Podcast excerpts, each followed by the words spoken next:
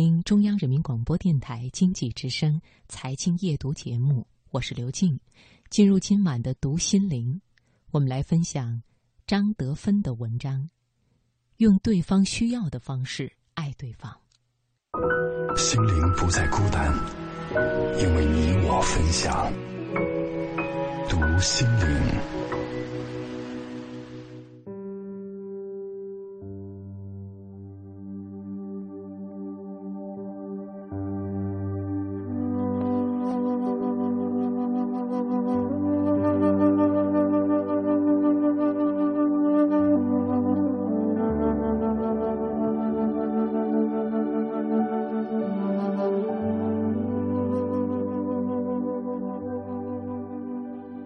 我的母亲是个很好的人，从小就看到她努力维持一个家。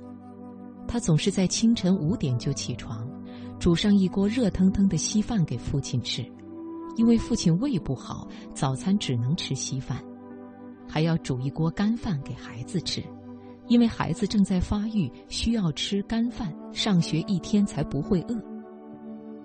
每星期，母亲会把榻榻米搬出去晒。晒出暖暖的太阳香。下午，母亲总是弯着腰刷着锅子。我们家的锅子每一个都可以当镜子用，完全没有一点污垢。晚上，她努力地蹲在地上擦地板，一寸一寸仔细地擦拭。家里的地板比别人家的床头都干净，打着赤脚也找不到一丝灰尘。我母亲是个认真勤劳的好女人。但是在父亲的眼里，他却不是一个好的伴侣。我成长过程中，父亲不止一次的表示他在婚姻中的孤单、不被了解。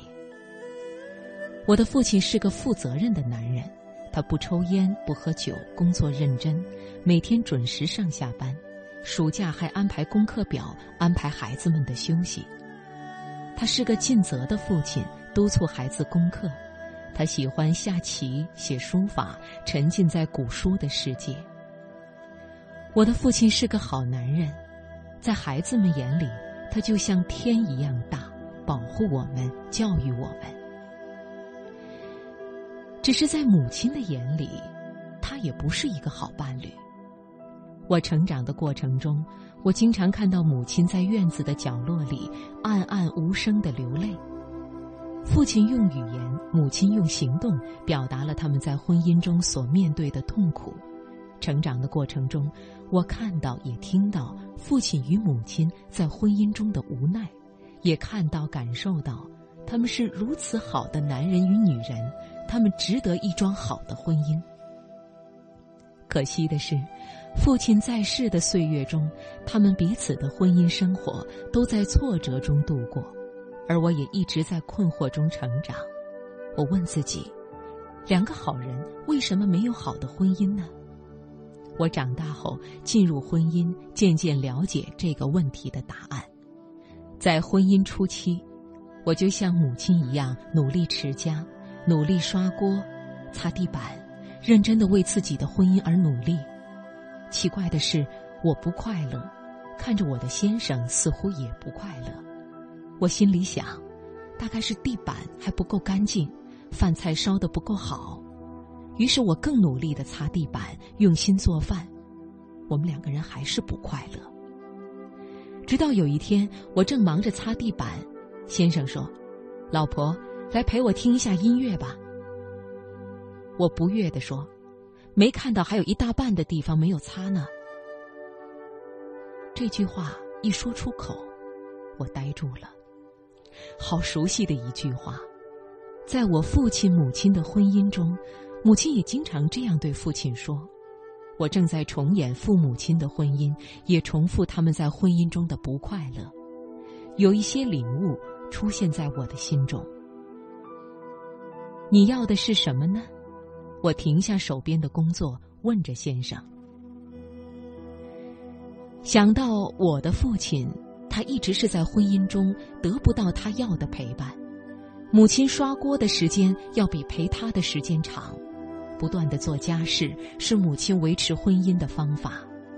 他给父亲一个干净的家，却从来不陪伴他，他忙着做家务，他用他的方法来爱父亲，这个方法就是做家务。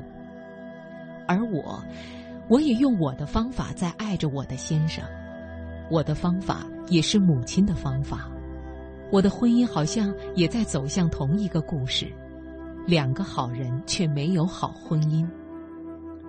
我的领悟使我做了不一样的选择，停下手边的工作，坐到先生的身边陪他听音乐，远远的看着地上擦地板的抹布，像是看着母亲的命运。我问先生：“你需要什么呢？”“我需要你陪我听听音乐，家里脏一点没关系，以后帮你请个佣人，你就可以陪我了。”先生说：“我以为你需要家里干净。”有人煮饭给你吃，有人为你洗衣服，我一口气说了一串应该是他需要的事。那些都是次要的呀，先生说，我最希望你陪陪我。原来我做了很多白工，这个结果实在令我大吃一惊。我们继续分享彼此的需要，才发现他也做了不少白工。我们都用自己的方式在爱对方，而不是。对方的方式。从此以后，我列了一张先生的需要表，把它放在书桌前；他也列了一张我的需求表，放在他的书桌前。洋洋洒洒十几项的需求，像是有空陪对方听听音乐，有机会抱抱对方，每天早晨亲吻说拜拜。有些项目比较容易做到，有些项目比较难，像是。听我说话，不要给建议，这是先生的需要。如果我给他建议，他说他会觉得自己像笨蛋。我想这真是男人的面子问题。我也学着不给建议，除非他问我，否则我就只是倾听，顺服到底，连走错路的时候也一样。这对我实在是一条不容易学习的路，不过比擦地板要轻松多了。